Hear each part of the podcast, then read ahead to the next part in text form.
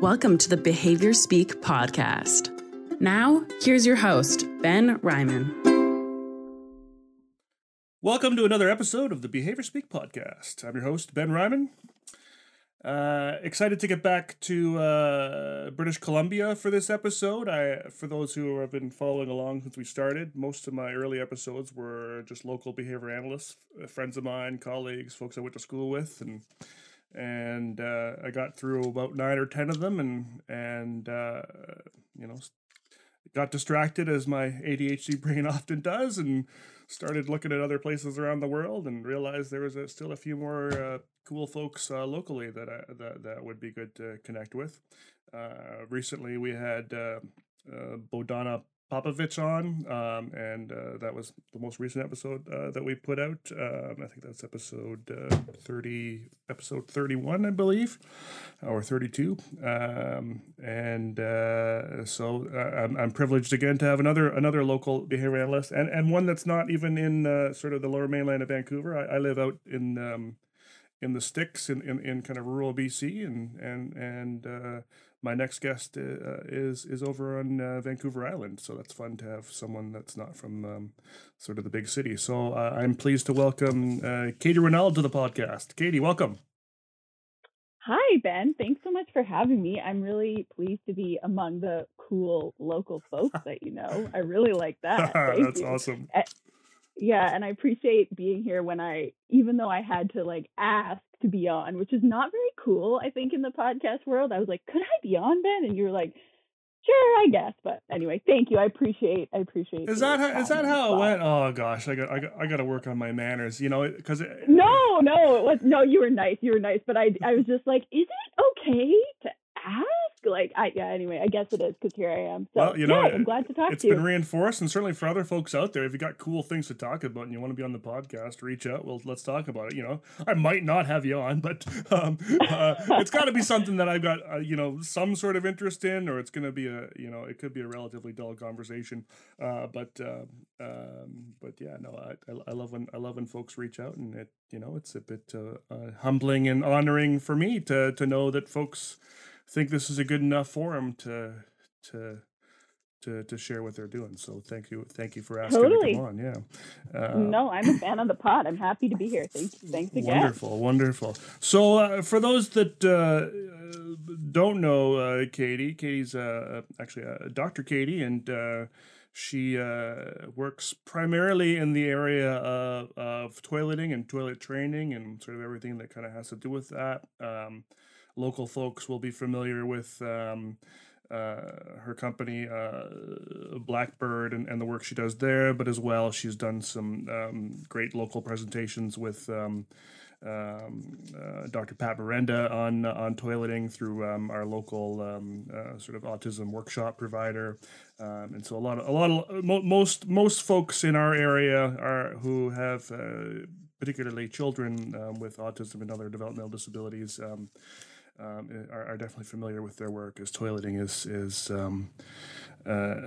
such an important thing on a lot of parents' minds and others as well. So, Katie, maybe before we get into kind of toileting and everything about it, maybe you could just sort of give us a little bit of an origin story, kind of how you got in the field of ABA, and eventually kind of how you decided to specialize in toileting. Yeah, I started working with disabled kids and teens in day camps when I was in high school, just as a summer job kind of thing. And I really liked that, kind of gelled with that sort of field. And then when I went to university, I went to UBC, and I, needed a part-time job to pay for school, and kind of fell into ABA, like being a BI or a therapist for young kids with autism. And I really liked it. I thought it would be a part-time job during school, but just was one of those lucky people who I was 18 and found the field for me, and kept working. I did my master's at UBC with Pat Mirenda, who you mentioned, who was my mentor in the toileting world. It was a big mutual interest for both of us, so I ended up doing my master's thesis on toileting while still working a lot in kind of early intervention and general consulting all through that, and I got my BCBA in 2011 or 12, and then I was kind of, toileting was a side interest, and then over the years it became kind of my main deal, partially because of the demand. Like you said, it's a big, big deal for so many families, and something that a lot of people need help with, but also I just liked it. It really appeals to me for lots of reasons. I think it's kind of perfect for me. And I have a PhD in inclusive education from the University of South Africa. Inclusive education is another big sort of interest area of mine, and I wanted to learn more about that and pursue that as well. In part because of, like many behavior analysts, you know, I went through a bit of a crisis of the field over the years, and kind of seeing how things evolved, and having my foot in another area really helped me get perspective on what I can do as a BCBA, I would say, and kind of in a way brought me back to it and reignited my passion for this kind of work. So, I mean, that was my basically life story of work in a minute, but I hope that's what you're looking for. But yeah, I'm really passionate about toileting. I'm really happy to have found my way to this area, and it's perfect. I mean, it's perfect for me, and I really have a great team that I work with too, of people who are so passionate about this kind of work, and it means a lot to all of us. So being part of an awesome team is a big part of my work now too. Cool. I didn't know about your PhD. I knew you had one, but I didn't know sort of where you went and sort of what it was in. What made you end up at the University of South Africa, of all places? Yeah, that's a good question.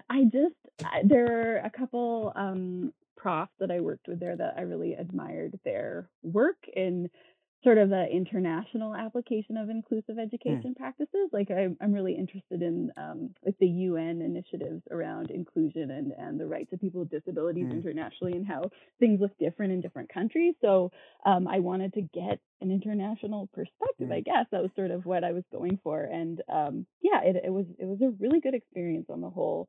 I learned a lot, and again, it made me a better practitioner all in all, like having just more knowledge about the way people with disabilities live and are educated and work all over the world. So yeah, it was pretty cool. Did you actually go to South Africa? No, I planned to, but I don't know if you heard of the COVID-19 pandemic. Oh, yeah. So it changed my plans a bit. Or a lot, but I was still able to finish my research. It just became more local than international. So yeah, that's the gotcha. So you would have been in South Africa doing this program if there was no pandemic. Is that what you're saying? Yes, I'm traveling there, but like yeah. So so what was your? I know we're sort of steering away from toileting a bit. What was your dissertation? What did you research? Yeah, I researched the experiences of parents in the transition to kindergarten of their kids with ASD. And my plan was to do that with a group of parents in South Africa and a group of parents here in BC, and kind of look at the differences and the similarities. But of course, I couldn't do the South Africa part. But it was a cool experience. I mean, I learned a lot about the way systems impact parents, the way the feeling in that parents get in their role in the school system versus in an early intervention program is completely different, and it's a difficult transition. So that there's not a lot documented about that. So it was a cool kind of newish research area, and it was obviously I find it interesting. I studied it, but I also have that post I just finished it last year, so. It's sort of raw, like finishing a huge project like that. It's like, whew, it was big, but it was cool. And it was really, again, it stepping away from toileting a bit for a while, and just my work as a behavior analyst was, it gave me different perspectives on what parents go through, I guess, like even with something with toileting, and having the time and really focusing on what are parents telling us about how this feels for them was really impactful for me. And like I think so much still, like every day, about what the parents said to me that I interviewed for the study, and I take their words into account all the time. That said, I guess focusing on parents, and also being like a new parent myself, like I have a 3-year-old, I think another thing is not overcorrecting to the parent's perspective. Like that's something that I have to manage all the time too, is like I think I view the world as a parent now, like more so than it's just a lens that I have that I didn't before, and I have so much empathy for parents. So learning to also be sure that my first consideration is for like the learner mm-hmm. that I'm working with, but I also it's helpful in terms of outcomes and the whole experience being better for everybody to also consider the perspective of the parents as much as possible. Mm-hmm. So yeah, it's given me a new lens on my perspective, but it's always like anybody who works in this field, it's like you're constantly working on your perspective on mm-hmm. yourself and how you're viewing the situation, and it gave me a little like excess parent view, I guess. And now I find myself needing to go, no, but how does the learner feel? And I need to advocate for them sometimes even against their parent if it comes to that, right? So. Yeah. So you ended up focusing. That's cool. So you ended up focusing mostly on the Canadian perspective, then I guess, because you couldn't do the South African piece. Gotcha. You got it. Yeah. But it ended up being cool, but it wasn't my original vision. But I don't think anyone's dissertation has ever been their original vision. So true. Yeah, I know. Yeah. I had a guest on I think it was one of the earlier episodes, maybe episode 9, I can't remember the number, but Adair Cardon, and mm-hmm. she's a behavior analyst in Senegal, and I listened to that one. Yeah. Right, and so she wrote. I don't know if you're able to get her paper, but she wrote her.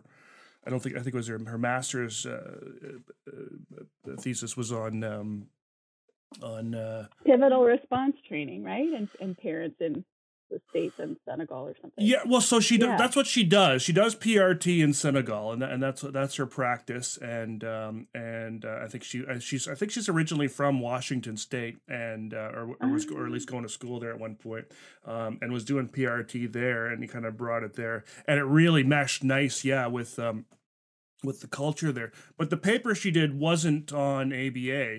The paper she did was on cross-cultural psychology paper on comparing parental experiences. It wasn't transition to kindergarten per se. It was just sort of parental consideration or parental perspectives on having on their children, on their autistic children, and comparing the Senegal perspective to the American perspective. And so being from the States, so she was able to she was in both countries, I think, and was able to do the research in both. It was pre-COVID, and it was really interesting to sort of, see how different those perspectives were. There's quite a large difference based on sort of the context and societal demands and so on and so forth. And so, like you said, having all those different perspectives can be really helpful. And we, being in Canada and the United States, having a melting pot of cultures, we often tend to apply that Western perspective and not consider some of those other pieces. Yeah, that's so cool. I'll have to read her paper, and that's amazing. This pandemic, man, it has really been something. Woo! Yeah, not so good for research. Absolutely, especially cross-cultural or international stuff. Anyway, yeah, well, also, I'm glad I was able to finish and do something. So, I really like that you're. I'm totally cool with folks that want to do want to continue and do a PhD in ABA, and there's a lot of great research that's come out of that, and a lot of great learning, and those folks, and some of those folks, a lot of those folks are amazing. For me, though, I think if I were to do a PhD, I'd be the same as you. I really see the value in sort of, jumping to sort of a different but related field and doing a deep dive study in that. And so I like when I see folks, either get their, education doctorate, or they go and do like a social work focus, or psychology, or like you said, inclusive education, and, or any sort of related area to sort of expand that. I think it gives folks. I think it gives you a really unique perspective that folks who just go the straight ABA route may not have. Thanks, Ben. I thought it was a good idea, and it did turn out well. And it was I actually would totally recommend this path to other behavior analysts for sure. Like doing something exactly like you said, a sort of adjacent but related field, because. yeah, I feel like my perspective has changed in a really positive way, and I'm more effective because of it, which is awesome. So yeah. Well, and I think a lot of folks go the PhD direction, you know, sometimes in part because they just want the hyphenated D at the end of their credential, and I don't know that you know, beyond sort of, you know, the extra amount of money you pay for that letter, you know how big of a difference that will make in anyone's life. And so just because you don't get the old hyphenated D doesn't mean you know, you're a lower class PhD by any means. Okay. Yeah, no, I know. I don't need the D. No. I'm good. No, yeah, exactly. Right on. So so toileting became the focus, and that makes sense that it was through Pat and through Pat at UBC sort of being that focus. Just mm-hmm. with your agency. So in the agency, what's the name of the company again? It's Blackbird Toileting Services. Blackbird Toileting Services. So I think you've already answered my question then. Do you guys just do toileting? Yeah, the answer's in the questionnaire. Yeah, we just do toileting. Yeah. That's so you don't do sort of the normal kind of early intervention kind of programs that a lot of other places do. You're just focused on toileting. Yeah. This, I should say, like, on the island, we do have just Blackbird Special Education who does all sorts of services, but my focus is just in toileting. And like we have staff. It's sort of, yeah, we have a larger company that does do early intervention, but yeah, like all over BC, we just do toileting. Exactly. Yeah. Gotcha. So I was wondering, because there is another Blackbird, and that's just the larger entity that kind of covers you, and that's yeah. Bruce Hamm, is he still involved in that? And yeah, he is. And then we have a BCBA in Nanaimo, Paige Nadeau, who's really awesome and effective at toileting, but also loves doing kind of other sort of general consulting, early intervention, and school age. They have a school age program, so she kind of heads all that stuff. And yeah, I just do toileting. So I have like kind of, my own staff within the company that just do toileting as well. So we have a separate name, Blackbird Toileting Service. So thinking about toileting, I there's lots of, we've talked before the episode, and we talked a bit a couple months back about sort of what different topics we could kind of get on. And I thought we could just sort of, we just kind of, just throw some questions your way, things that have kind of come into my brain around toileting, things I haven't known. I think there's a lot of things folks know about toileting. I know a lot of folks go to visit your Instagram page. What is it? Toileting 101. Is that what it's called? That's it. So check out Toileting 101. Great information on toileting and resources. And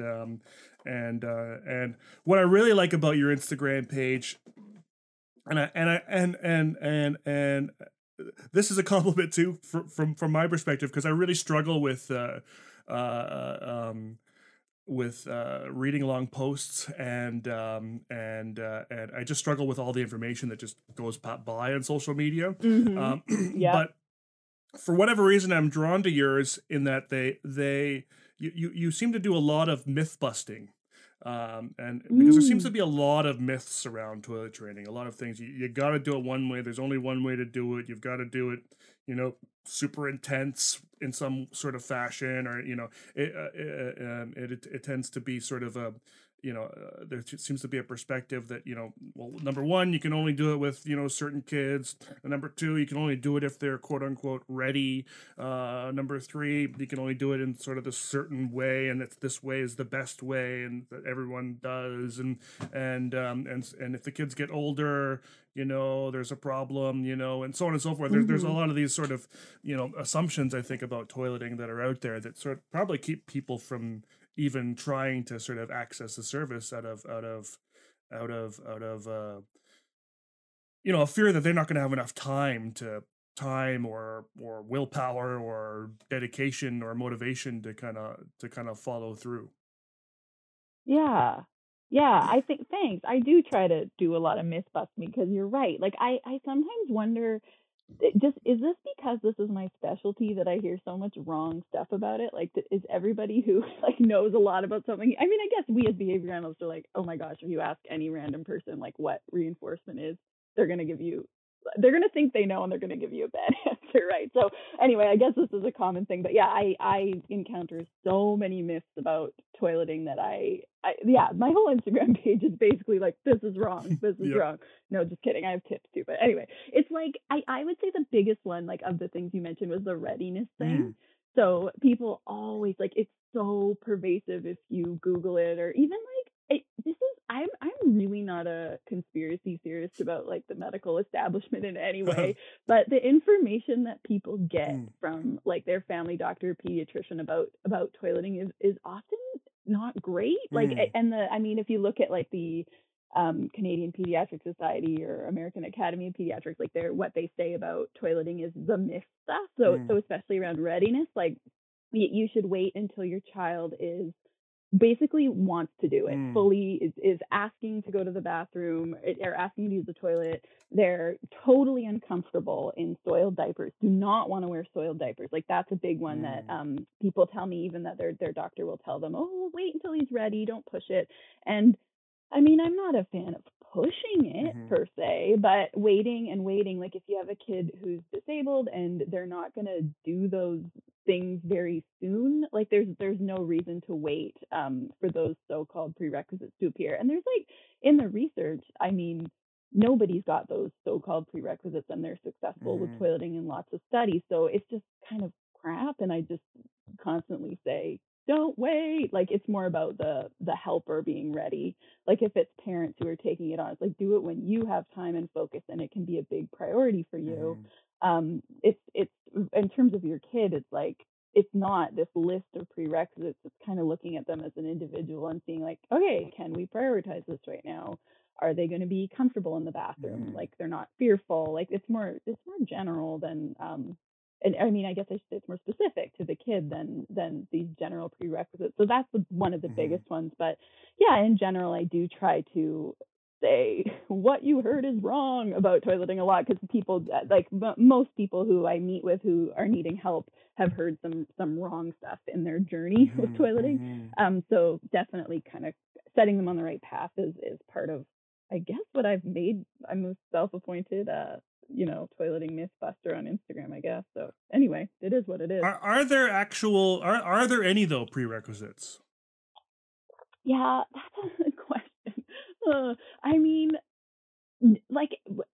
I used to say the only real prerequisite is, will they approach the toilet like when they're asked to? So like ambulation, basically. Yeah. Can they ambulate to the toilet? Sure. And also, will they sit at least for, like, they're not fearful. There's not like major sort of escape happening when they're asked to sit. And I mean with like really preferred stuff to do while they sit. But now I would say, I mean, I work with some learners where they don't ambulate to the toilet, like someone helps them get there in their wheelchair or whatever, and they're still able to be successful. So I guess I'm down to the true one is, are they going to sit there and they're not fearful? Like they're comfortable, they can be happy, relaxed, and engaged on the toilet with things to do. That's I guess I would say that's the prerequisite I'm working with these days. I had that makes sense. I had Amy Tanner on a while back, and she does a lot of this sort of pediatric behavior analysis. So she does stuff like with like babies. Is there any sort of, obviously you're not going to take a 3-month-old and put on the toilet, because there's a pretty good chance it's going to fall in and get flushed down, even depending on the size. But are there things you can sort of do with an infant, maybe? And I know this is sort of an off question, but like to sort of help alleviate that fear, sort of when you get to the point, like can you bring your baby and just sort of play games and hang them over the toilet seat and tickle them and that sort of thing? I'm wondering if there's sort of any of that stuff, because it seems like it sort of gets to this point where these kids have had like 3, if we're talking about sort of early intervention, you've had kids that have had like 2.5, 3 years, maybe 4 years to, and sometimes 5 to learn things the wrong way and to build neural pathways that aren't helpful. Is there any way you can sort of do some preventative stuff, sort of pre-toilet training? That's a very interesting question. I mean, I wouldn't Yeah, babies, huh? Yeah. I mean, there is that elimination communication thing that some people do with babies. And I should say, like, in some cultures, like, diapers aren't even a thing. They're just, like, they're truly holding babies over the toilet when they have a sign they need to poop, or holding them over whatever vessel. Interesting. And, like, I think it's, yeah, that's a thing. Like, I'd love to research that one day and see. There's only a little bit of research about it, but my lightly crunchy hippie brother and sister-in-law did that with their 4 kids, and they all, like, it was just so funny to see their little kids, like babies, pooping off the side of the boat when they were like tiny. Anyway, it's a thing. Awesome. But in terms of that as a preventative, like what can you do so that kids don't develop the fear? Yeah, that's a really good question. I think that theoretically, I mean, where a lot of people go is they'll do things like, hey, before we start really in earnest trying some toilet learning procedure, let's just have a potty out in the living room and like let them get used to it, that sort of thing. And it's like that's cool. I mean, that kind of thing but it's like you wouldn't, I don't know, you wouldn't put other sort of instructional stuff out for them to just get used to and mess with. I feel like in it, I mean, maybe you would, but I think it's more like you just creating some sort of positive association with the toilet's gotta be a good idea, and making sure that they're not that fearful. But most kids will have heard a toilet flush a lot by the time it's their turn to sit on it. And I find I don't work with many learners where they're really, really scared or showing a lot of, like, but they're just like, oh, this is a thing that's been in my house since I was born, whatever, right? It's more like public bathrooms where we see real avoidance. So those friggin' hand dryers, man. Those insanely loud hand dryers that were introduced, I think it was like maybe 10 years ago. They became ubiquitous in every like mall and McDonald's and whatever. So kids, those they're like a jet taking off. And so I think I found more kids are fearful around that. So I think when you that aside, I mean, I think when you have a young kid who who Amy Tanner would be looking at, like kids who have sort of markers for maybe having ASD or something like that. You've got so much to do, like so much to consider developmentally that I don't think it's necessarily something that people would focus on or would really need to. And I don't have like the research to say, get them pooping on the toilet right away. That's essential, because I do have the research to say, oh, you can teach them at any age and it'll be okay. So I guess I would say, don't sweat it. You got other fish to fry. Well, sorry, you mentioned a phrase. What's this elimination communication stuff? What are you talking about? Oh, yeah. That's sorry, I kind of glossed over that. It's this thing, this practice that's like the reason they call it elimination communication, I believe, is you're looking for signs in like a baby, so under age 1, really young baby, that they're about to pee or poop, and they consider that the baby communicating, and like they're they're furrowing their brow because they're going to poop, or they're grunting, or their leg is twitching a lot because they're going to pee, and then the parent takes that as a sign to take them and hold them over a potty or whatever and help them pee or poop. So that's what that is. So yeah, if you Google elimination communication, you'll see train your baby, babies can be potty trained, all that sort of thing. But it's interesting stuff. Like it's they do some things that, like, for example, that once the baby makes the sign, elimination communication practitioners would suggest like you use a sound to prompt them to pee, like going shh, shh, or something like that. And that if you associate that with pee, it'll help them to pee when you present that stimulus later at that time. So like that, I gotta say, some of that stuff I find pretty compelling and have used bits of it in practice. Like when I'm working with learners who are struggling to pee outside their house, for example, like you just feel different. It feels weird. You're not, relaxing on this McDonald's toilet or whatever. Sometimes the sound stimulus can help. The same sound we used at home, we would use in that setting, and it can really help them to pee because it's been, combined with that pee response in other settings. So it's interesting stuff. It's one of those things, like, I think as a behavior analyst, it's cool to read and learn about and look at parts of it that are applicable to my practice. But on the whole, it's like one of those parenting things that's just, don't put the pressure on yourself if you don't have to. Like, I don't know, diapers for a while are fine. Like, there's so much other stuff to do. I don't think that people, I wouldn't say you must do something like this and get your kid peeing over a toilet right away. Like, who cares? So it's interesting, but it's not, it's not like something I'd highly recommend. I just think it's a cool Google, like, you know, a Friday night glass of wine. Sure. Information. Yeah. That auditory cue stuff kind of freaks me out. I kind of worry that you're going to have a freshman going to his first library study group and talking too loud and getting hushed and having to run to the bathroom. Oh my gosh, that's so funny! I should ask my nephew who's their firstborn. Yeah. I should not be talking about this on a podcast. So sorry, guys.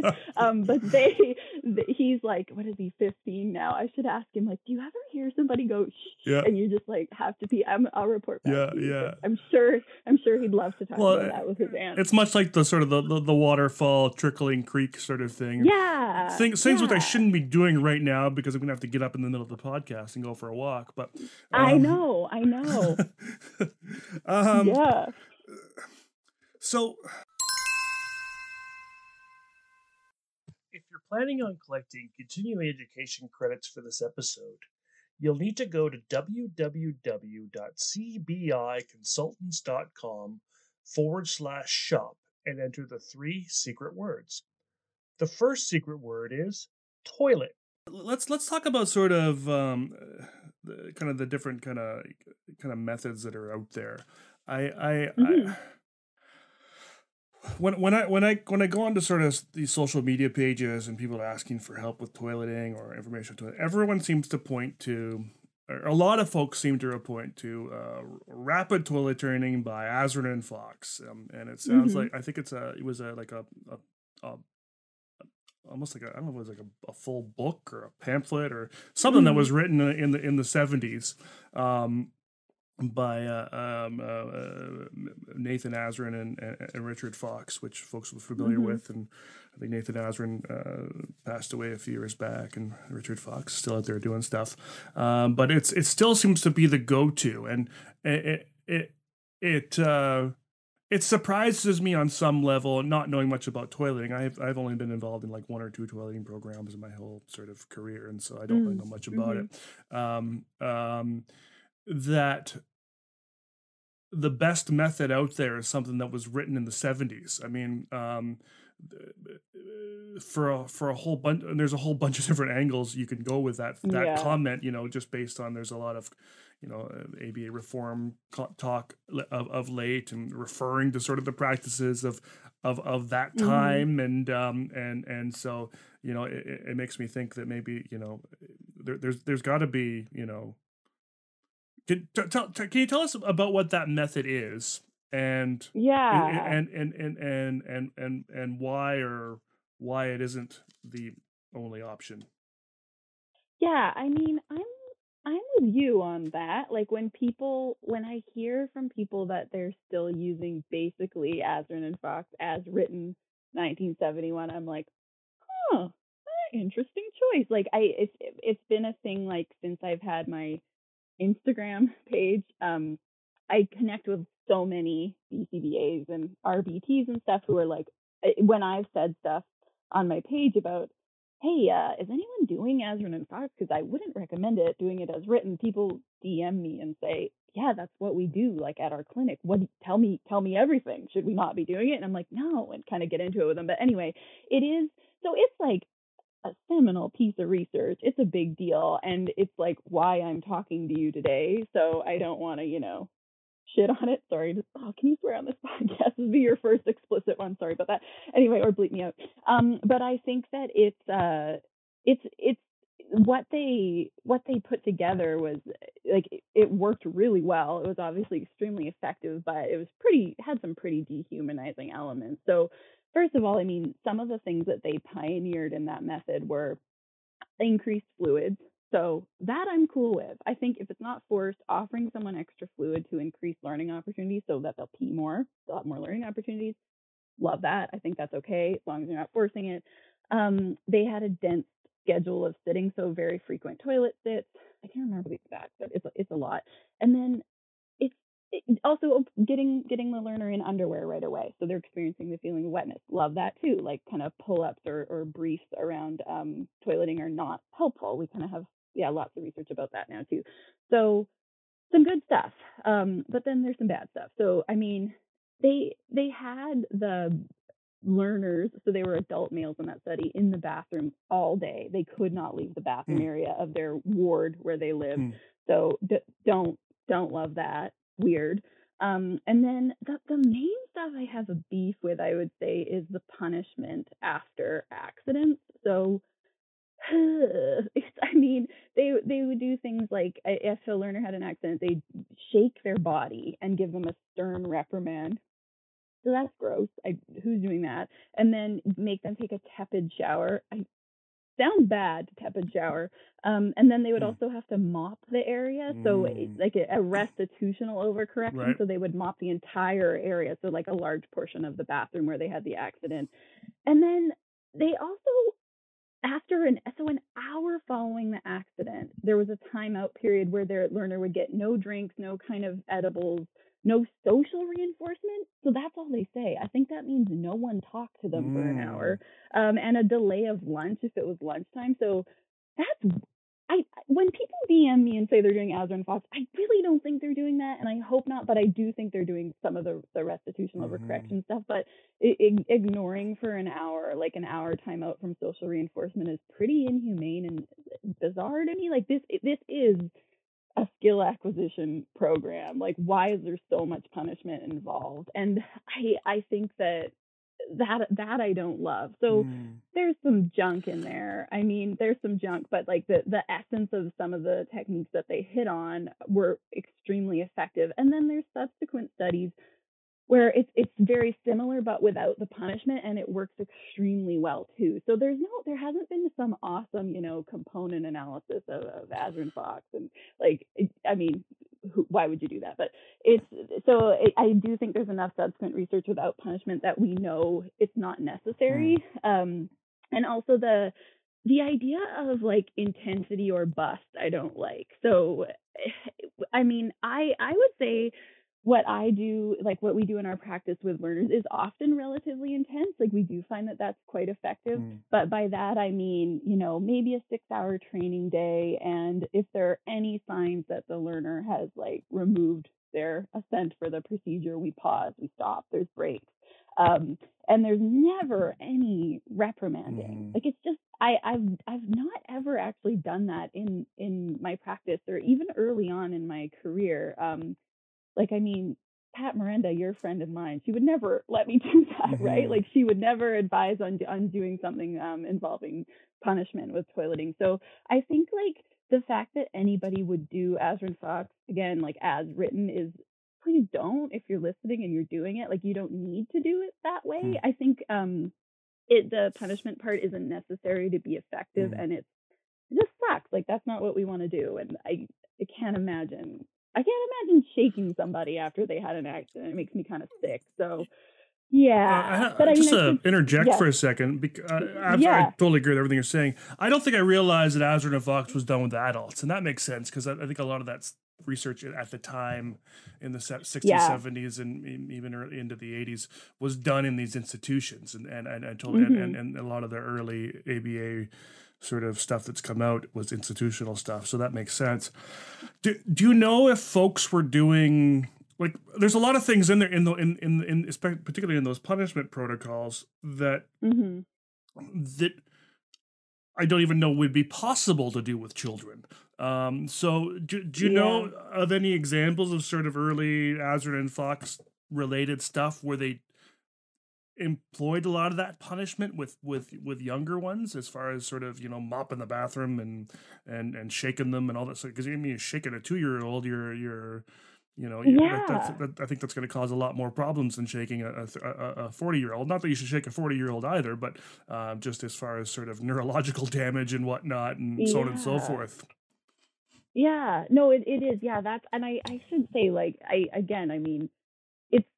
there's really icky stuff about that research, but I still think, and for the time, it was groundbreaking. It was huge. Like, these were adult males, like in their 30s and 40s, who'd been in a diaper their whole life, and nobody gave a crap, right? And Azrin and Foxx came up with a method to help them get out of diapers, which is pretty big. Like it's a big deal. So anyway, yes.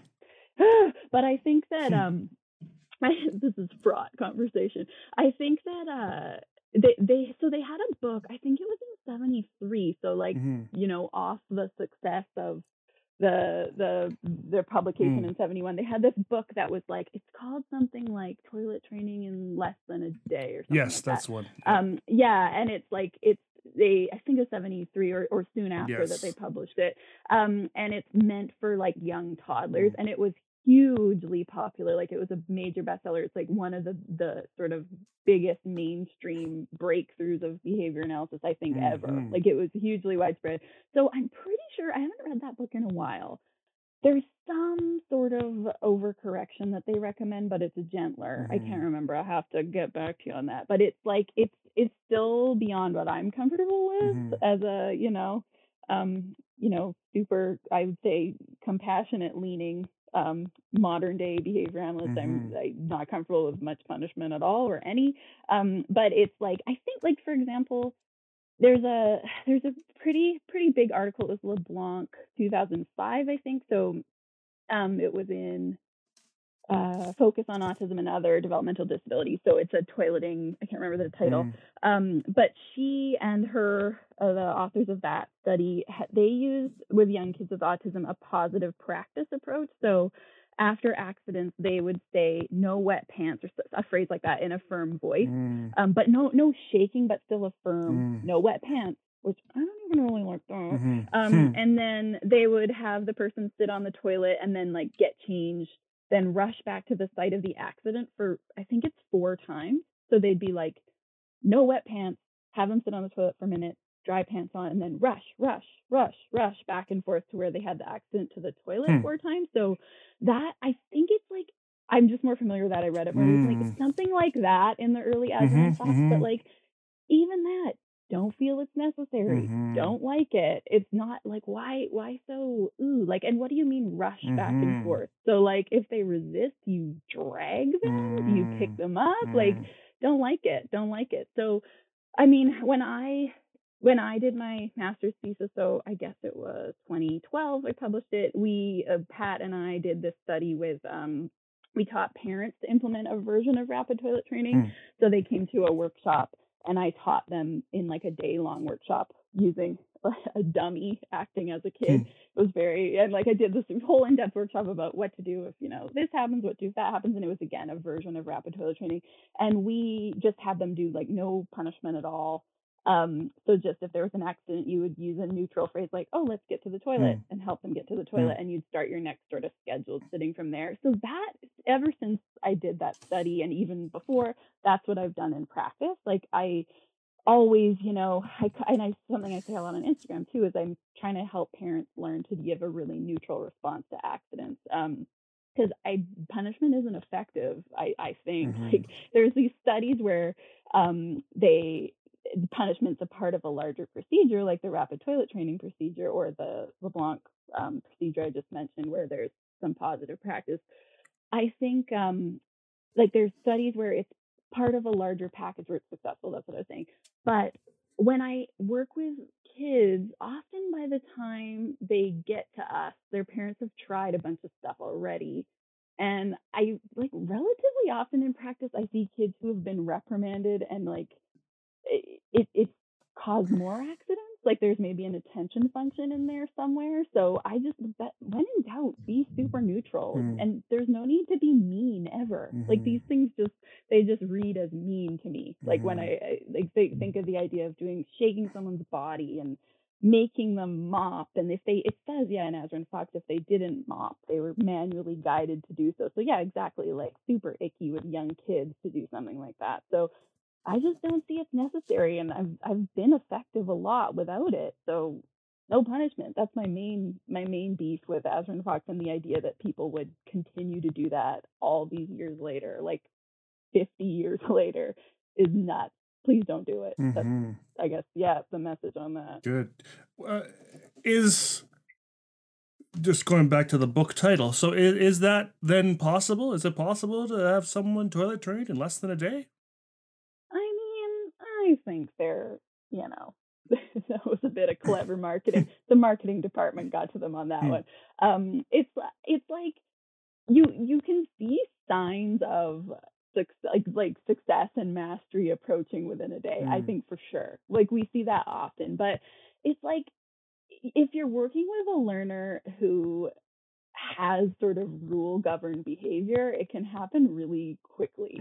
So yeah, like, I mean, a lot of young kids who are neurotypical or whatever, they get like the contingency clicks for them very quickly. And yeah, you start to see results very fast. I would say that's totally possible. And I shouldn't say just kids who are neurotypical, like so many learners that we work with, it's like, oh, by the end of day one, they're looking like they know what's going on. But I would never say totally, because it's like, what? I mean, it goes back to the question, okay, what's toilet trained mean? Because I would think by the end of the day, it's like, yeah, perhaps if someone helps you to the toilet, you might try to pee. Like by the end of day one, that's great. But can you stay dry when you go for a 2-hour hike? And can you use the bathroom at McDonald's? I don't know why I keep referencing McDonald's. I don't have any other fast food restaurants on the tip of my tongue, but I think it's, yeah, it's like, it's not necessarily a complete process is done, but you can be seeing big results. And I think that's encouraging for a parent implementing it with their young kid for sure. It's like, I'd buy that book. That sounds good. So, yeah. Well, maybe let's answer that question that you just brought up. So what is toilet training?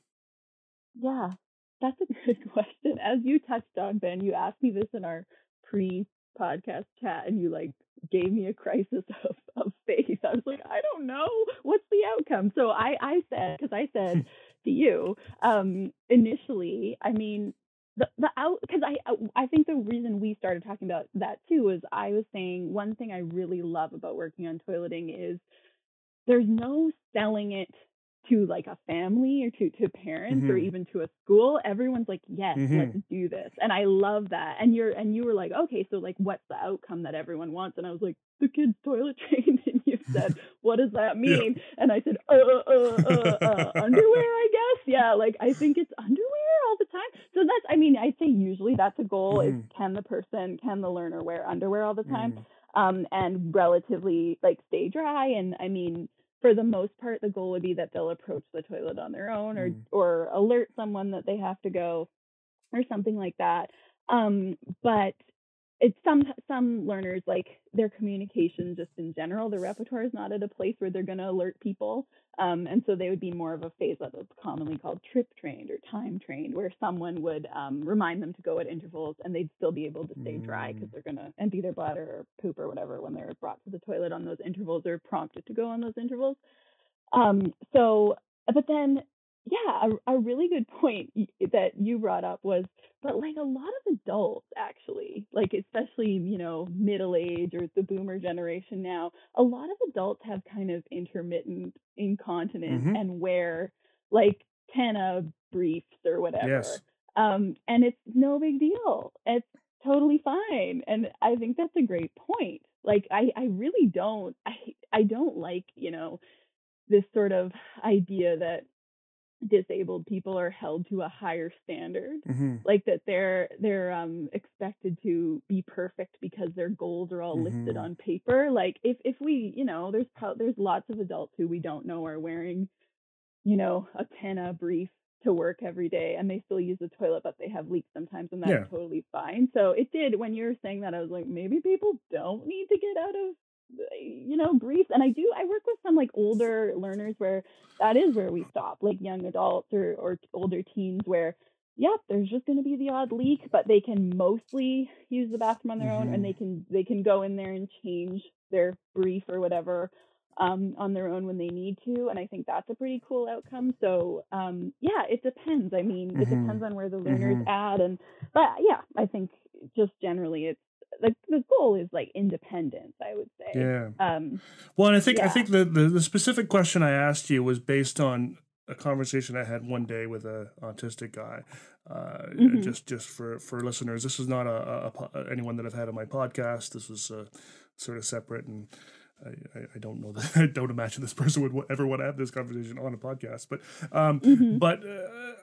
for some reason, we got into the topic of toilet training, and he said to me, You know, I think he was in his 30s or whatever, but he said to me, you know, Ben, I wore a diaper till I was 17.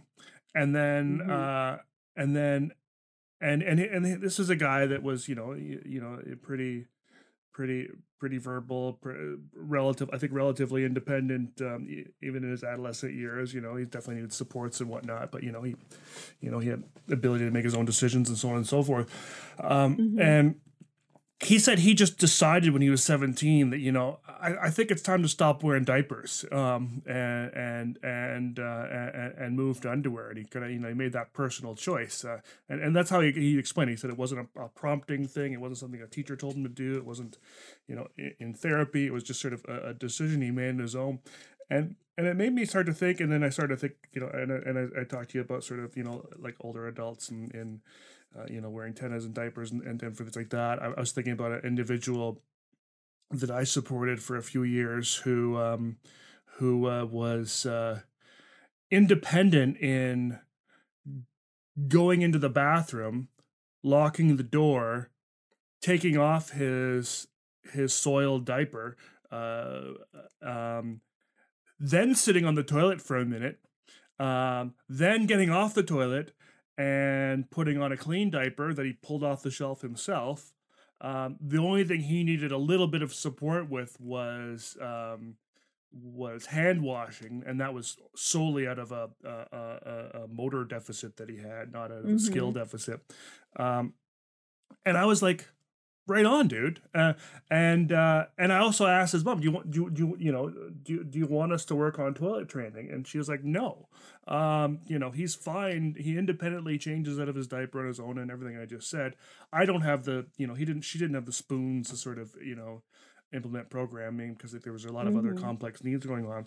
But it just got me thinking that, okay, from the perspective of the rest of the world, like no one knows what I do, what I, Ben Ryman, do when I go into the bathroom and close the door. They know I come in, they might hear the toilet flush.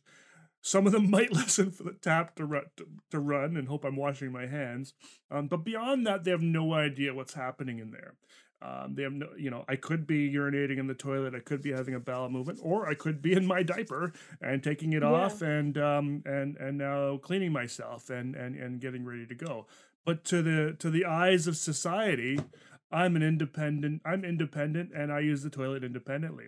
So the question I was asking, you know, was somewhat maybe existentialist in a little bit, but why do we need to teach the full aspect of toileting, and beyond the fact that everyone just thinks that's something we got to do? Yeah, I mean, cool. Don't know what I'm doing with my life anymore. New job. No, yeah. Oh, okay. Guess toileting's in the bag. No, I mean, in that example, I think that's such an interesting example. Like, that's so cool. Yeah.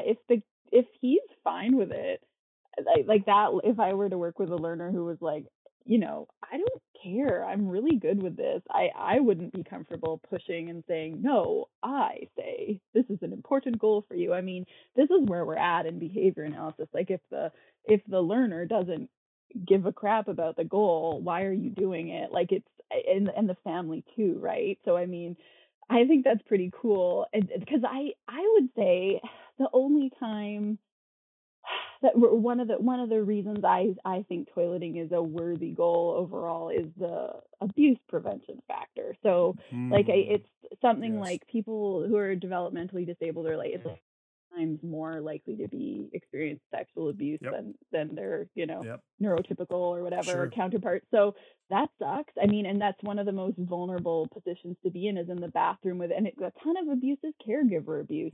Gross. We need to avoid that. But if this dude is just going in there doing the whole routine on his own, that's not a factor either. So it's kind of like, cool, do what you do. Like, I mean, there's skin irritation with wearing a diaper-like apparatus, or the cost, the landfill factor, other things might factor in. But if he's comfortable doing what he's doing and then can decide when he's just like, you know what, I'm going to use the toilet now, I'm getting into underwear. Love it. Don't need to help that guy with any sort of toileting stuff, because why would you impose it on him? I'm really, if working on something as sort of, I guess, like vulnerable as toileting, I think it is really crucial that you get learner buy-in, mm-hmm. and complete sort of comfort with the process. Mm-hmm. Like if a kid is a learner, I always say kid, but I mean learner. Mm-hmm. I work with lots of teens and some adults and stuff too, but I mean, you know, learner. If they're really uncomfortable with the process, I'm not going to push them. I mean, that's often that's the thing too with going in with something like the idea of doing an intensive protocol, and then you find the learner is like not into it, mm-hmm. giving you every sign they don't consent. Mm-hmm. Well, don't push through. We don't push through when someone has no pants on and is showing you in every way they can that they don't want to do what you're asking them mm-hmm. to do.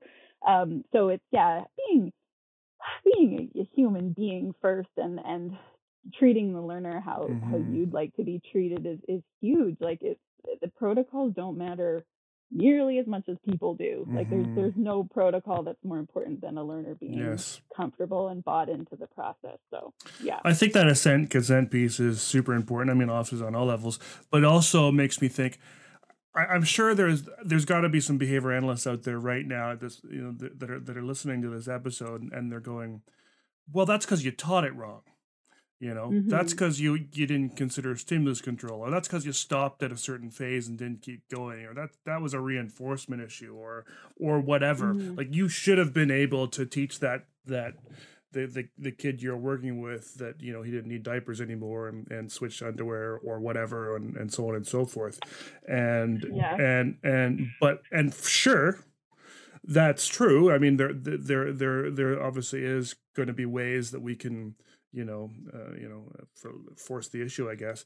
But if you take into account the consent piece, then suddenly it's like, well, you know, I could have, but does that mean I should have, right?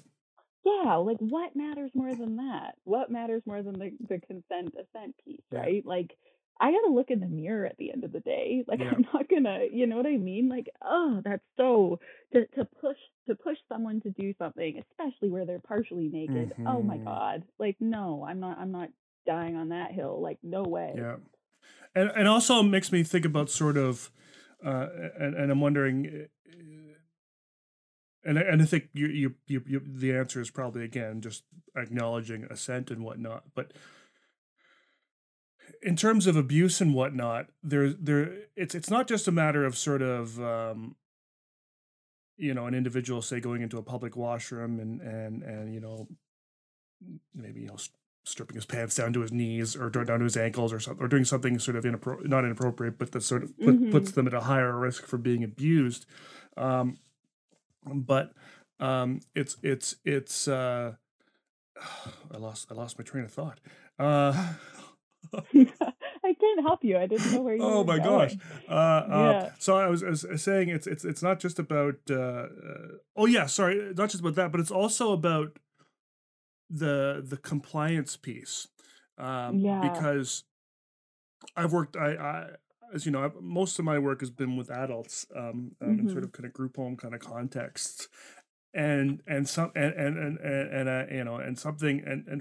I don't know of any individuals, when I was working that were abused, but I definitely saw easy possibilities for abuse because I saw that a lot of these adults, when because they still needed support, they weren't.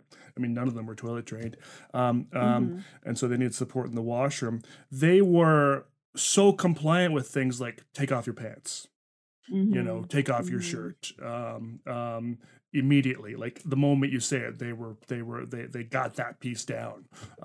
As far as sort of the undress and change thing, and partly, I'm sure part of that was of course just to, be relieved of the wet clothes. But at the same time, this was the same thing for dressing, or whatever else. So how do you sort of account for that? How do you plan to prevent abuse? The second secret word is poop. P-O-O-P. Yeah. I mean, I partially think this is a good question for Landa Fox, who you had on before. I would defer to her on anything around this. But I mean, in terms of, like, I think a lot of the abuse prevention factor comes in with just the teaching around it can be clearer if the person is independent with toileting. So like if they, like the guy you mentioned who would go into the bathroom, change his own penna, whatever, brief, come back out, no one's the wiser of what happened in there. Or if someone would go into the bathroom, whatever, pee, poop on their own, do the whole process on their own, come out.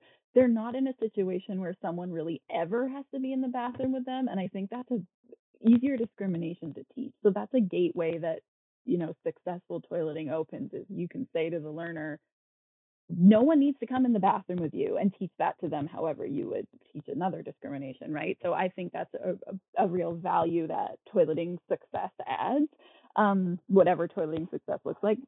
But like in terms of, I mean, teaching abuse prevention, again, not my area, but we do things like in practice with learners where we always tell them what we're about to do or what we're about to ask them to do. So, and try to communicate that in the modality that works for them. So if they're like an AAC user and people, you know, use AAC to communicate to them as well, we would work with their team to program that in so we can teach them the sequence that's about to happen. So I'm gonna help you to remove your pants now. I'm gonna ask you to sit on the toilet, and talk them through everything like that. It goes back to treat others how you'd like to be treated. I think too. I mean, I guess I have a new, like, I was talking about how being a parent, or when we first started, has changed my perspective somehow, and I don't want to skew too much to the parent's perspective. I really have to consider what might the learner be feeling right now, how might they be experiencing this. And I would say one thing is like having a baby, like the experience of being pregnant and giving birth and all that I feel like gave me a new level of empathy for what learners experience when we're doing toileting. I might be out on the limb. No, I hear you saying. Like I've been very healthy in my life, and I've never had like that much medical intervention until I was pregnant. And then people are just like looking at you naked day in and day out. Like it's all you do. There's like there's students who come in, and medical students get to look at you naked. And like that experience for me was kind of like, ooh, this is weird. Like I'm so vulnerable, and you get the feeling that you have with medical professionals who are like, hey, you know, I need to like check your cervix or whatever, versus ones who like, there are ones who just do it. Like that's, it feels bad. Like it feels bad it's like, tell me what you're going to do. Tell me what to expect. I've never done this before. And I kind of like, I can channel that feeling a bit when I'm working with learners now, where I'm like, how would this feel if some woman came to my house and like plunked me down on the toilet and like wanted me to stay there? And so like taking it slow and being like looking for assent signs is big. And I think that's kind of in the toilet learning process, that's what we can offer mostly, is like take it slow, tell them what you're doing, how communicate that as clearly as you can, look for signs they're not cool with it, and stop if they're not cool with it. And like, no doesn't have to be no. It can be moving away from you or like looking uncomfortable or anything like that. So yeah, I think consent factors into all that, and just learner comfort has to be pretty paramount in teaching something like this. I guess I'm just wondering if there needs to be a piece, and maybe there doesn't. I don't know, where, because, you know, a lot of our kids tend to be really rule governed and real, really respond well to instructional control and all that kind of stuff. If there needs to be a piece that once, you know, they're independent and you're no longer accompanying them to the toilet, that you can still ensure early on and not wait until something bad happens that, okay, now that you're independent in the bathroom, and hopefully you're independent in, you know, and we've also maybe gotten you independent in some other, you know, sort of bathroom activities like bathing and showering and that sort of thing. And this may be more of a rhetorical question. I'm not expecting that you would have the answer necessarily to this, but, and maybe Landa would, but what do we do to sort of ensure now that stranger A uses the same prompt of pants down, and you don't pull your pants down. Oh, yeah. You know what I mean? Because I just feel like that maybe that's a missing piece from toilet training in general, or any of this stuff, because we often don't get to that until, you know, it's often way too late, and they've had too many sort of, you know, they've had this long learning history of abuse and whatnot. Like I as a 5-year-old, you know, or maybe as more as like an 8-year-old, I want to be able to say to, you know, I know we're digressing off toilet training and really going into sort of Landa's area and other folks' area, but an 8-year-old, you know, I want to have the skills to say, I'm not pulling my pants down, Uncle Joe. Yeah. You know? Even though that's what I was taught intensely for first couple of years of my whatever. Yeah, right. I think it is something that should be a, I mean, it's like toileting is under the sort of personal care umbrella, I would say. Yeah. So like, I think that's under that umbrella too, where it's like boundaries and stuff all need to factor in. But I do think, I mean, like that is one challenge with working on like being such a specialist, like having such a narrow focus area, is that's sort of post my work with a learner. So like, that comes next. So it is one really cool thing about my job too, is that I often get to collaborate a lot with other behavior analysts who like are more of the generalist on the team. So that's something like I can have a conversation with them about incorporating as a goal later, because it's often like it might be a bit like learning wise, it might be a bit fresh still, where they're just sort of at this mastery phase of toileting to then add the I don't know, it might not work for some learners to immediately start going, but don't go in the bathroom with Uncle Joe or Bob off the street, or like I don't know, I would defer to their general sort of behavior analyst who knows the learner really well. Because that's, I think it's a really good conversation to have and something really important. And like Yumi and Landa should all rap about it sometime. I'd love to hear what she has to say about this, because she has really good insight about all this sort of consent teaching stuff and boundaries and strangers, and she has really good ways of conveying it. And I think it's another area, like it's so like behavior analysis is so fitting, like the technology for teaching stuff like that, but it's not an area that's been emphasized much in our research. So I think like, Landa is a really good resource for this kind of stuff for sure. Yeah. And I think something that's just really missing from our field in general is we have a lot of these sort of, you know, interventions, and toilet training is just one of many of them that have a, you know, an obvious start and finish, you know? We teach a skill to mastery, whatever that may be, and then you're done. You know, you're done with that skill, you know, and maybe you'll move on to something new, or you'll stop being taught and you'll change teachers or whatever. But I don't know how much we do in terms of, and I've seen a little bit of research. I had, what's his name? Dr. Val Saini on talking about resurgence and things. And this was more around problem behavior and whatnot, and sort of problem behavior returning after at the end of an intervention, it coming back out. You've done your functional analysis and you've figured out your intervention. You've put it into place. You've reduced everything to zero levels and so on and so forth. And then you sort of release them or whatever. And then the behaviors come back for some reason or whatever. And there's that resurgence.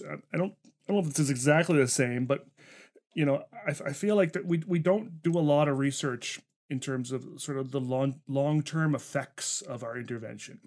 You know, what you know, and again, and please don't take this as beating up on you. I'm just sort of thinking, because toilet training is usually such a, often an early intervention thing, you know, it's a one and done. You don't have to go back to it in 5 years usually, you know, unless there's some sort of medical issue that kind of comes up and or a big change or whatnot. And then you have to do some teaching, you know, some bladder problems and so on and so forth. And so we don't really think about sort of how could teaching, you know, A, B, and C when someone's 2 years old affect them when they're 30, you know, in a certain way, because we're building these neural pathways. And again, I know I'm getting pretty rhetorical here and pretty sort of theoretical, and I don't really know what I'm talking about, but I do know that in those early years, that's when all those brain pathways are made. That's when folks are really moldable. We're getting a lot more on neuroscience and that sort of thing. Right. And so it just makes me kind of wonder, I don't see a lot of ABA sort of research that says, if you teach this a certain way when they're 2, could it have an effect? And one effect that we're seeing, we don't have a lot of research to support it, and that's why it's become a real sort of, sketchy topic these days, but it's this idea of trauma related to sort of early intervention services and so on and so forth. And I'm not saying it happens or doesn't happen. That's not my point here. But it's, again, it's just this idea that, at the age of 30, I could be having a traumatic experience based on something that happened to me, when I was really young. Usually we think that's some abuse type thing or some sort of, really nefarious action. But I often wonder, could it be something more, planned, that then has some sort of long-term effect that we just don't know, and there's no research out there for us. So I'm just kind of putting this out there more, not for you so much, but more for listeners. This might be something you want to kind of dig more into, because I'm really liking that we're starting to see more neuroscience stuff kind of coming in and aligning with kind of the work we're doing and seeing how, the interventions we're putting into place, the actual change in neurons that are happening, and so on and so forth. I kind of rambled on there, but that was... No, I think it's so interesting. Like what are the long-term effects of, a toileting intervention that happens when you're super young? And I guess, I was saying this, I was talking with our colleague, Jasmine Dollywall, and she has her Instagram series, speaker series. Her Instagram handle is Dissemination Station. Yes. She's a great follow. The speakers are awesome, I think. Not, I was one of them, but the others ones were great. I was talking to her about this when I was on there a couple months ago, about when I, just sort of the state of ABA. We were getting into that kind of stuff and what's happened in recent years. And as we're listening to autistic voices, and there's very valid and consistent and constant criticisms of ABA procedures, right? And I think initially, I was saying this to her, so it's a bit of a repeat if you listen to that, anybody, but I was saying to her that initially, the things that I would read about criticisms of ABA are things like, teaching eye contact is no, it's a no-brainer. We're not doing that. It's not happening anymore, that kind of thing. Or it's so many autistic adults have said that was a painful experience for them, a traumatic experience in ABA, or things like that are really a sort of repetitive compliance training. And I was sort of reading all those things and being like, oh, I'm a toileting specialist. I'm not teaching eye contact. I'm okay. And then I encountered some stuff on forums of autistic adults who'd had an Azrin and Foxx type toileting experience when they were young, and talked about how awful it was. It was terrible. It was dehumanizing. It was traumatic. And I was kind of oh, great. Me too. Oh God. I'm not doing the Azrin and Foxx, but it just, it's so important to hear that stuff. When adults who've experienced this exact thing are telling you the traumatic effect. Yes. So that weighs heavily on me every damn day, I would say. Every day I'm working with a learner, or my team is, or I'm so trying to not cause trauma.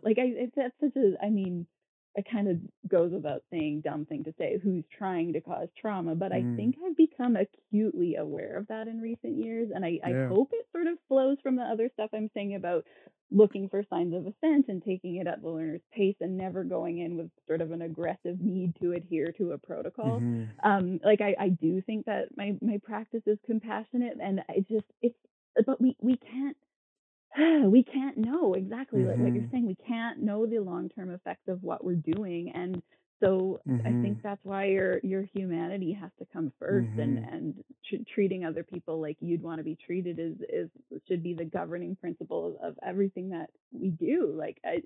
I just think the likelihood that you're causing long-term trauma is something you want to manage every day, and not be a part of. Like, yeah, I can't, again, like I can't look in the mirror at the end of the day if I was, a kid was screaming while I was trying to work with them, and it's just not, I'm not okay with it. So I think that's related to what you were saying. Oh, I think absolutely. Yeah. I think 100%. And I think that's great. I think it's, I think it's a sign, you know, a lot of people claim to be, you know, either neurodiverse affirming or compassionate, or there's a lot of buzzwords these days that people are just sort of now throwing on their, you know, company descriptions or whatnot that seem to be whatever. But I think if you're going to work every day, you know, actually worried about the possibility that today, if something goes wrong, you know, I could be causing trauma that could affect this person for the rest of their lives. And you're actually, you know, looking in the mirror, worried about that. You know, I granted some people might go, well, I don't want that job, but I think that's a really, really good sign that you are compassionate, that you are affirming, that you are considering consent and dissent, that you are, you know, that you're doing it the right way. Yeah. Cause I mean, I think if folks are just thinking that, you know, I'm doing intervention that has 30 years of research behind it. It's awesome. It always works. It's great. It's got super outcomes, and you're not thinking that there's any possibility at any time something you could be doing could cause problems for them long after they don't see you again. Then I think that's a problem, and I think that is one of the big issues in our field right now, and I think that's where I think that maybe even be the central argument that puts people on either side of the fence on the sort of ABA's quote unquote abuse sort of argument, is that folks that don't consider that to be even a possibility in a moment, or don't think they could ever do wrong, you know. Yeah. I think those are the folks that are most likely to do wrong.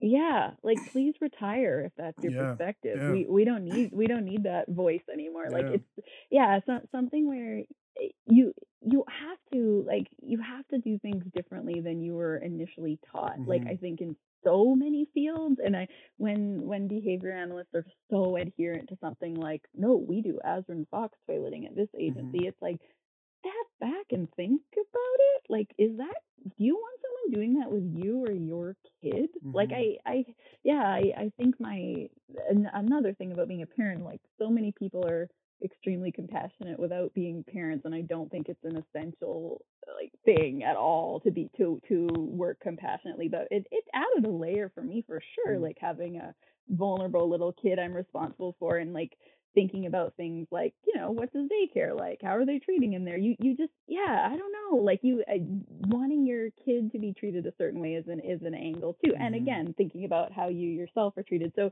yeah, it's like when I read about the idea of having an accident and getting your body shaken and then mopping a floor, even running back and forth to the spot you had an accident 4 times, I wouldn't want to watch somebody do that with my kid. No. That grosses me out. I don't like it. And it's like, I feel like I read some of that research years and years ago, and I was like, oh, weird, but it didn't ping for me in the same way as it has like in more recent years, I would say. And it's like your lens changes all the time, and you have to change what you're doing with it.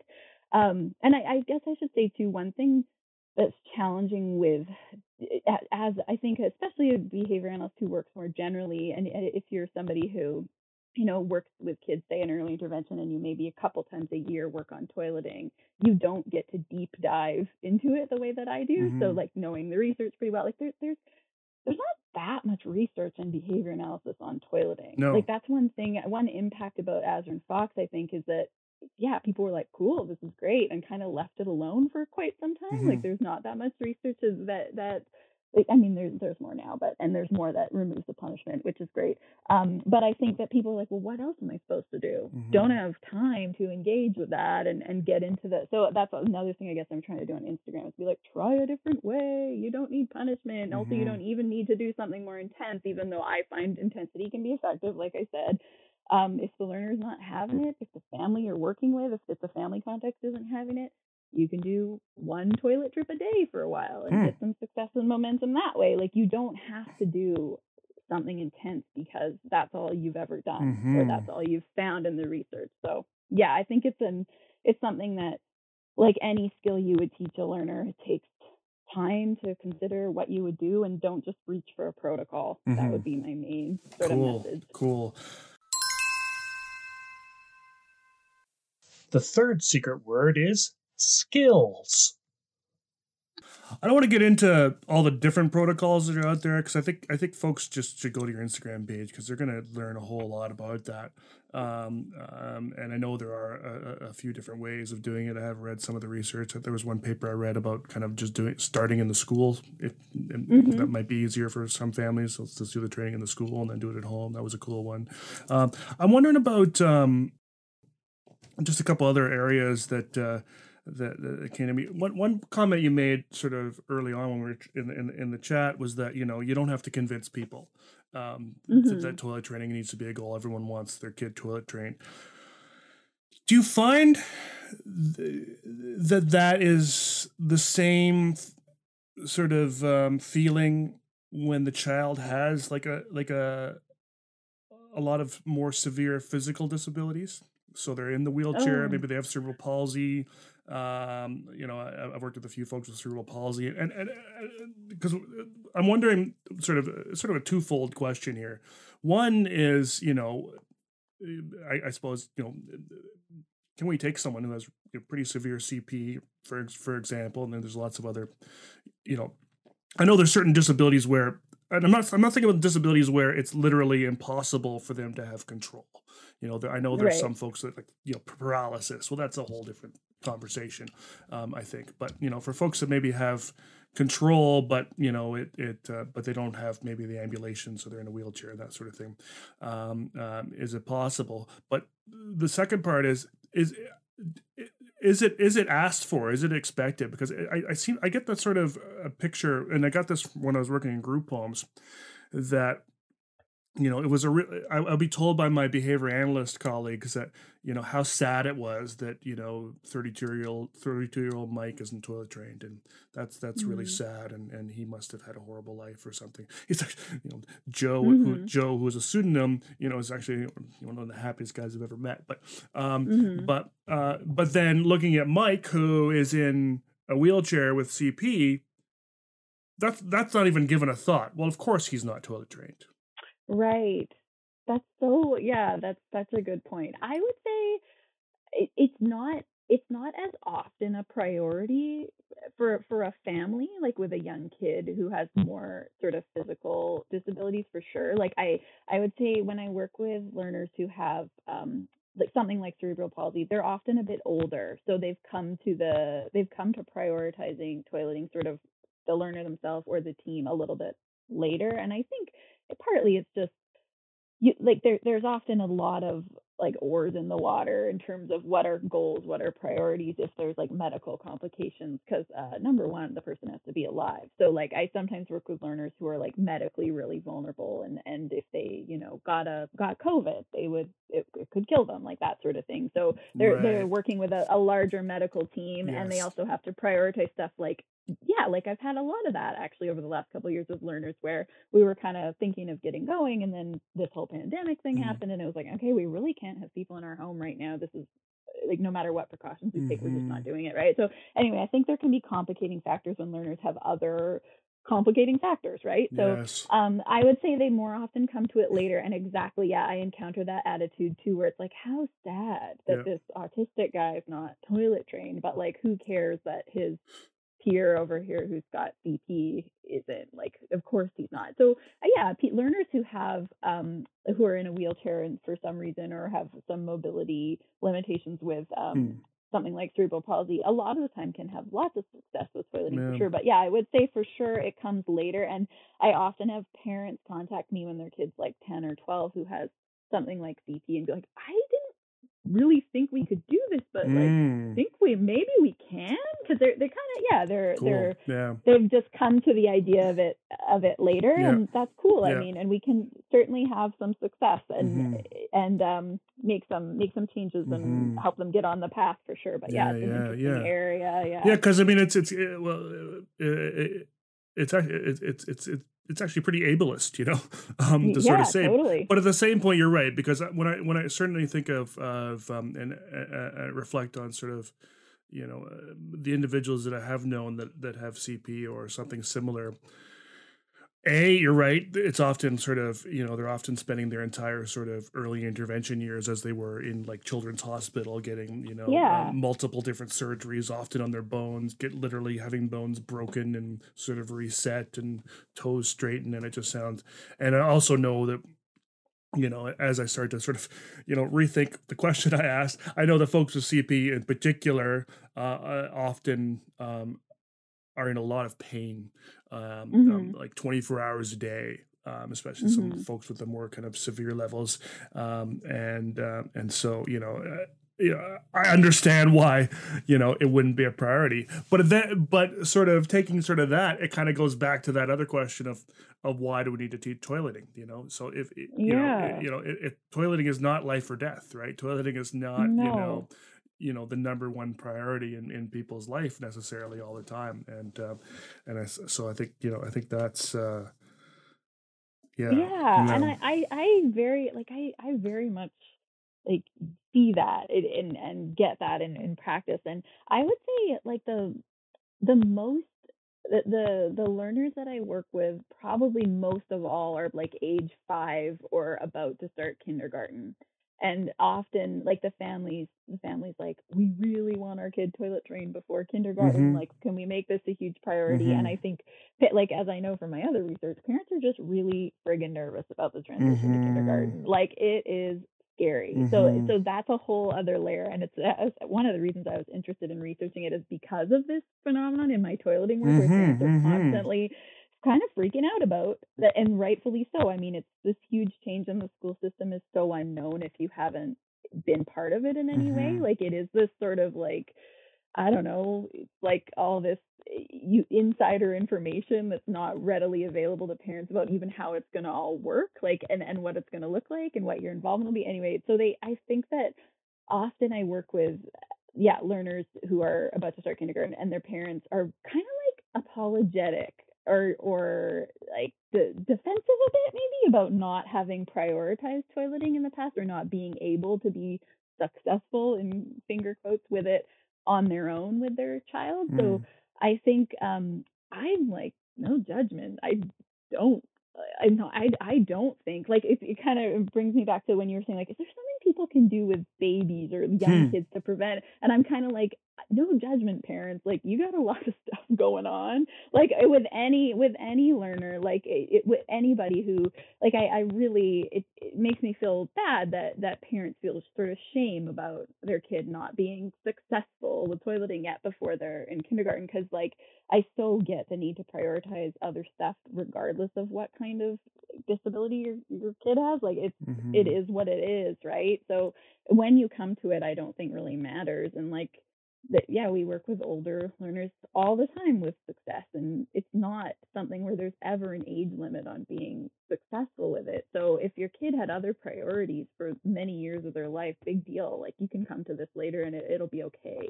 So yeah, I think it's so hard to prioritize stuff, and also, I mean, as a parent too, like. I think I've become humbled about like how much I in my pre-parent life as a behavior analyst like asked parents to do like as part of parent training, which I now would call, I guess, parent support or parent collaboration. You're saying stuff like, okay, just like, you know, get him on the toilet every evening after dinner, or like, you know, even other stuff like before I was more of a toileting specialist stuff like get him to man for this juice each time you give it to him. And like, now that I'm a parent, I'm like, oh man, that's like so hard. I'm so tired at the end of the day sometimes. I can't put them on, you know what I mean? Like, you just kind of have this other perspective on what priorities are. And I think we expect perfection from disabled people a lot. And we also, like, we were talking about how it's so not okay for someone to have a TENA if they're disabled, but like, you know, this 55-year-old executives wearing one and no one knows, and it's totally fine. It's the same thing with sometimes with parents. Like, we expect way too much of what they should be able to accomplish with their kids. And I think a lot of parents still have the perspective that like toileting is something they should be able to handle themselves in their home. And they come to me with a bit of shame. And I'm like, dude, I would not have a whole practice dedicated to this if it was easy and parents could just do it. Like,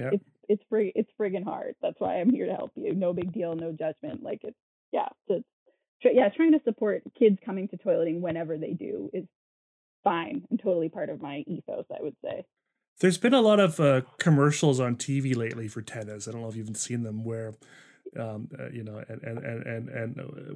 it's been mostly kind of female actors in the commercials, and they're showing their stylish kind of black. It's got a little lacy trim around the around the thing and that sort of thing, and you know, and it's very. It reminds me in a lot of ways of some of the early sort of. Of the not even early of the current kind of feminine hygiene product commercials. Yeah, the point showing that you can, you know, wear these things and, you know, you're not gonna have like a big bulge or anything, you know, from the padding and whatnot, and it's comfortable and sleek and so on and so forth. You know, I mean, they're really making it sort of, you know, and so they should be, you know, really kind of acceptable for folks, you know. Essentially over 40 or 50, you know, this is a normal thing. You know, it's interesting that we don't see sort of, you know, the marketing for, you know, kids' clothes, you know, stylish child tennis, you know, are out there, you know, so you can, you know, because I think that's one thing that sort of stands out for some of these kids, unfortunately, that are wearing sort of the diaper sort of, you know, post kindergarten, is that those things literally are sticking out of the pants. You can see the sort of wrinkle there instead of a, you know, like it would be wonderful to see a diaper made for a, you know, an 8-year-old that had a Calvin Klein lining, you know, or a Joe Boxer lining, you know, so that so they're not, you know, so at least if they, because it gets to my, it gets to I just had a couple other questions if we have time. It gets to my question about, and I don't know, about sort of the sort of medical sort of screening or medical barriers or I feel like there's got to be probably some medical prerequisites here. And do you sort of look at those? You screen for those, or are there things? Are there do you have to sort of sometimes send families to, you know, say maybe go back to your family doctor or urologist or whatnot because, you know, there's some issues here that aren't, you know, it's this isn't behavioral.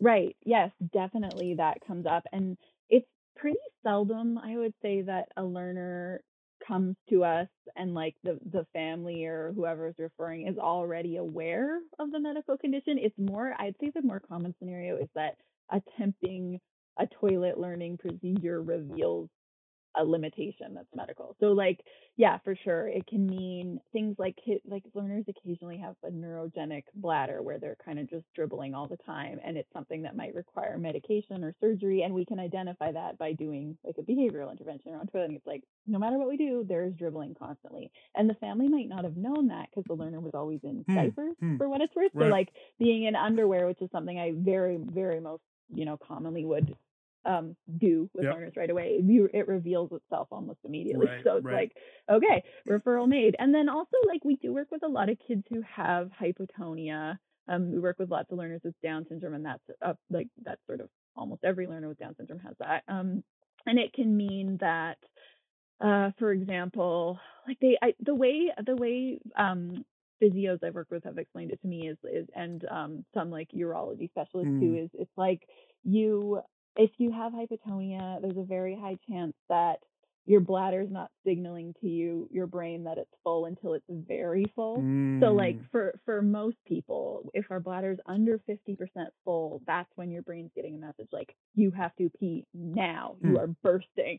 And it's actually only about 50% full. But for learners with hypotonia, it might be like 80 or 90% full before they get any message. So that can be challenging because what we'll see is like they'll sit on the toilet and try to pee and they can't, and then they go for a break and they like bend over and pee right away because their bladder was actually like 80% full and bending or squatting or moving made it empty. And the learner often is like, what's going on? Like they're not feeling it. So sometimes a pelvic floor physio is a really good team member and somebody we can work with to make that strengthen the right muscles, make the awareness occur for the learner. And it can be this whole sort of collaborative effort. And I mean, another thing too is like when we work with kids who have constipation or just general poop issues, don't poop on the toilet, won't poop on the toilet, whatever. Sometimes we need a family doctor or, you know, whatever, primary care provider, nurse practitioner, anybody to help with like a stool softening thing, because I'm not comfortable and not qualified to recommend stuff. No, like of course. That. Yeah. So I would say, I think, you know, we might really want to try like a glycerin suppository with this kid. It's going to help them get the poop out, but let's talk to your doctor. Even if it's something you can just buy over the counter, I always say, no, I'm not telling you to do that. We're going to get your doctor to tell you that's okay. That's not in my purview, but it can be like a piece of a larger plan for sure. So yeah, that's something for sure. Like we notice typically, I would say the way it plays out is we notice these issues once we get working with the learner and then have to rope in the right professionals after. But it's doable and like cool and kind of like a fun and satisfying part of my work, I would say, when it's like, hey, we work together and solve this issue and for this learner. And it's like, it's really interesting to learn more about what other disciplines contribute to the whole toileting picture. Because I would say, like, very often people will say what they get from their family doctor if their kid has something like constipation is they're just like, oh, take Miralax every day and that'll resolve it. And they're like, but also he wants to poop in his diaper only. Like, how do we deal with that? And the doctor's like, well, get him on the toilet. And it's like, that's so complicated. That's so, for a lot of learners, that's like a massive undertaking.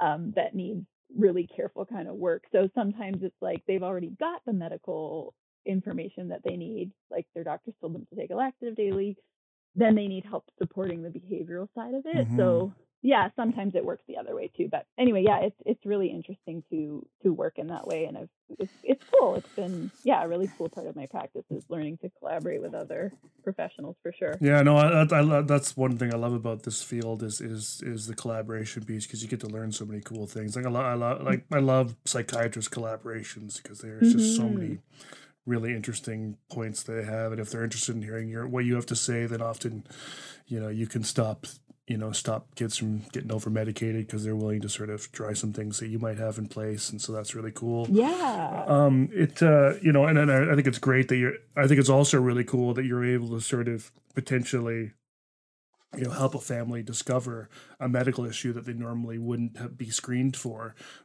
in sort of that process. I think I just went to the optometrist the other day, and optometrist, I don't know, I wear glasses. So I go to them every 2 years.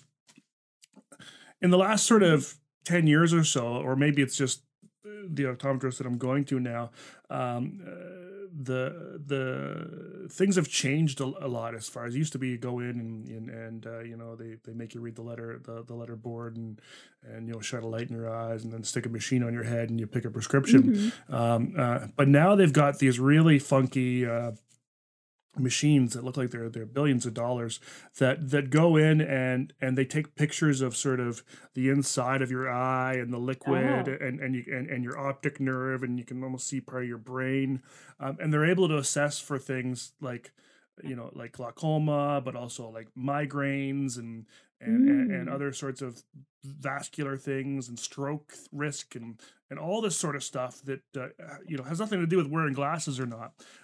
But they're able to sort of now, you know, provide a service that can you know, that may require you to go seek out more medical attention, you know, from other professionals. And I just love the idea of going to, you know, a professional for one thing, but they're able to sort of help me with other things too. Yeah, that is cool. It's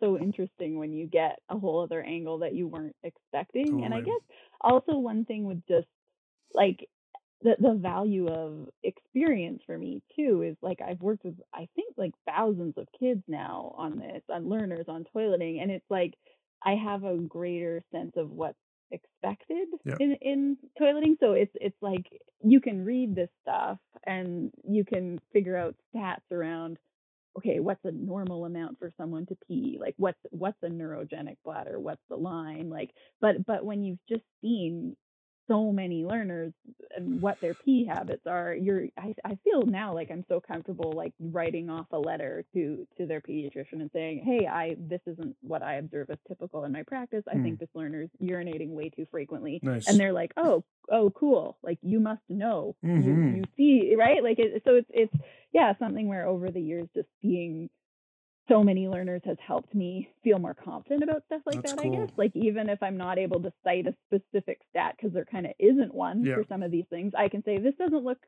look normal to me. Like, I think you need to look at this. Like, it's good to be able to help people that way too. Like, as a behavior analyst, like, say the behavior side of this isn't tracking for me. I think you need a medical help with this. It's good to be able to identify that stuff for people for sure.